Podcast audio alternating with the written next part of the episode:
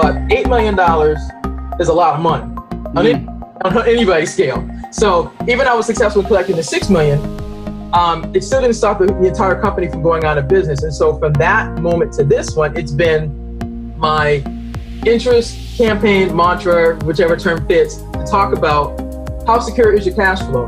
What happens that a CFO or a comptroller or a collections manager or AR manager is not talking about the, the state of the state of the, the state of the affairs, and particularly as a CFO, if you're if you're I'm sorry, as a CEO, if you're a small business owner, it is so important to keep track of your contracts, your invoices, the dates, the period of performance, meaning when you're supposed to do the work between this date and this date, and how much are you supposed to get paid.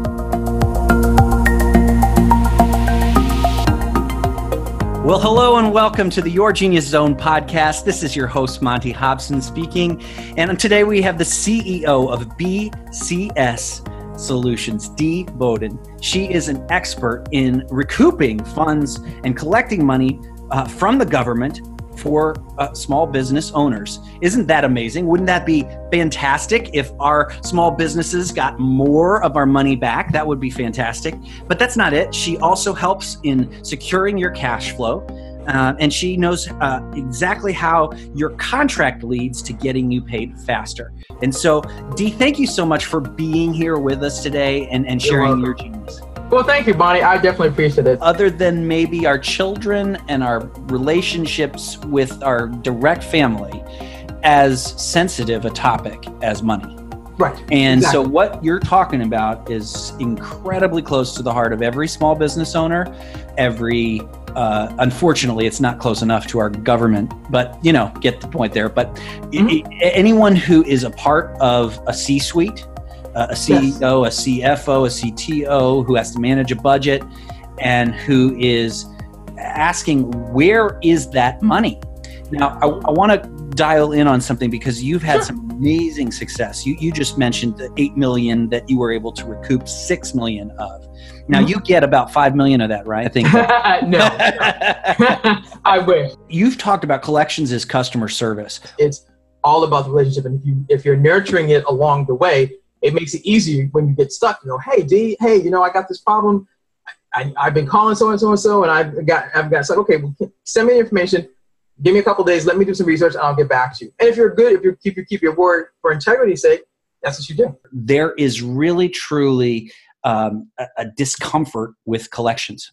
And what happens as a result of this is that sometimes the emotions cloud the very simplest thing, which is get to the relationship. So if it's okay, I'd like to actually give. I have I have a free I have a freebie for your listeners. Awesome. Um, it's uh, actually if you go to my website uh, www.bcsconsultinggrp.com, the freebie um, is called Five Successful Strategies to Collecting Your Money, and um, it's a it's a free PDF.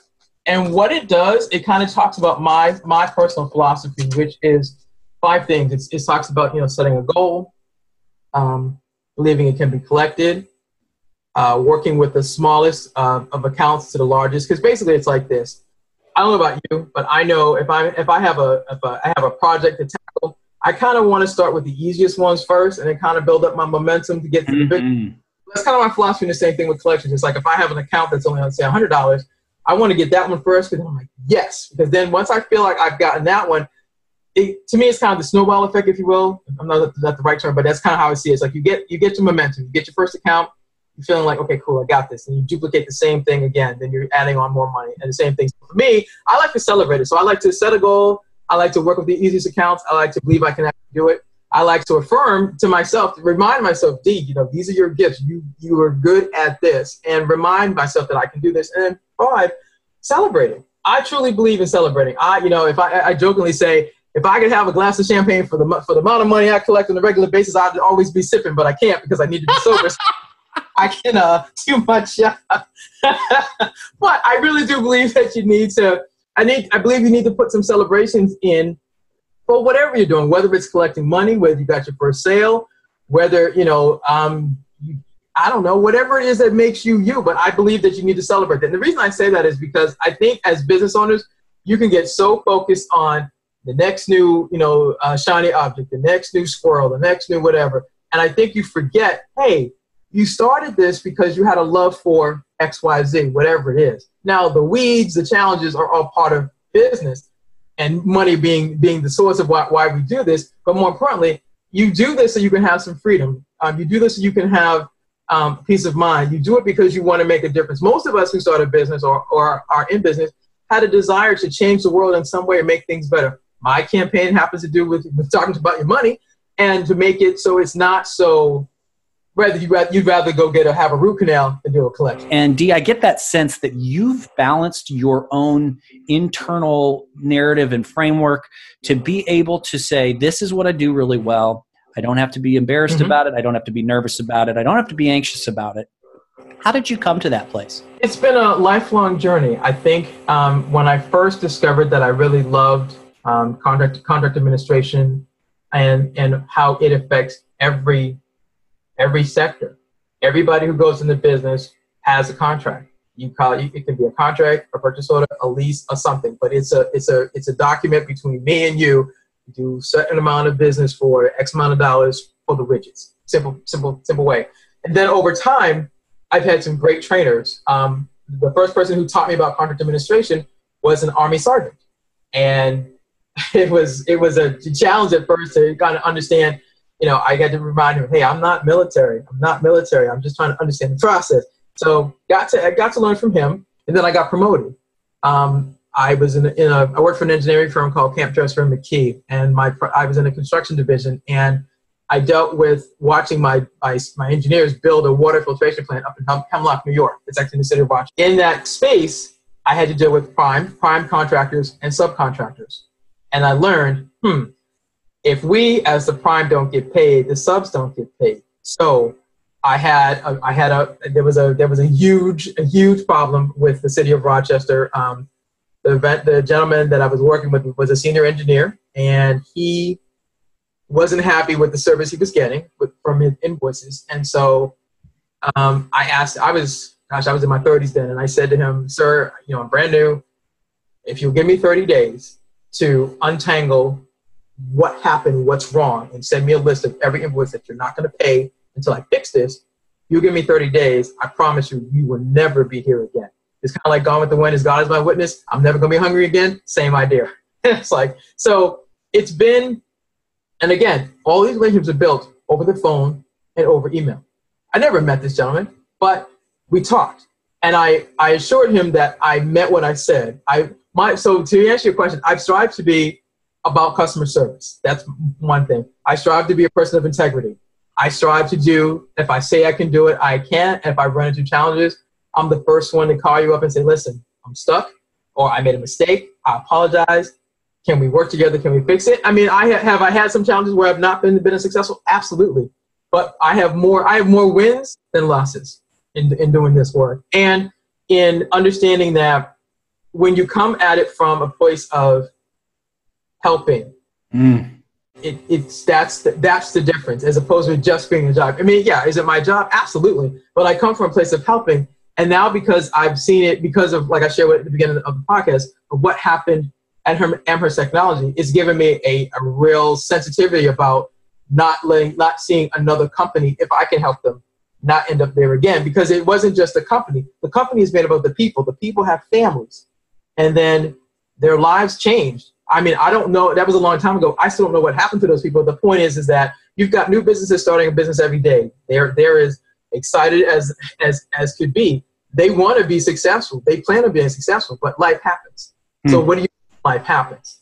You've got to have plans, and that's why I keep talking about your your, your cash flow. Get just you know you know whether it's QuickBooks. I don't know QuickBooks. I'm old school. I do. Excel. I love Excel. Column A is this. BCD. It works. The point is but it's doing that. Then it's getting chances like this to be able to share this story. And again, seriously, thank you so much because my hope is that whoever hears this hears the passion, yes, but understands that I have a, a true track record. Everything on the website is true. That U.S. Coast Guard headquarters, the contracting officer, his name is Nate Dolezal. He exists. It's true. I mean, the reason I say this because people say, ah, you didn't do that. I'm like, no, actually I did. And here's, here, you can find him. He still exists.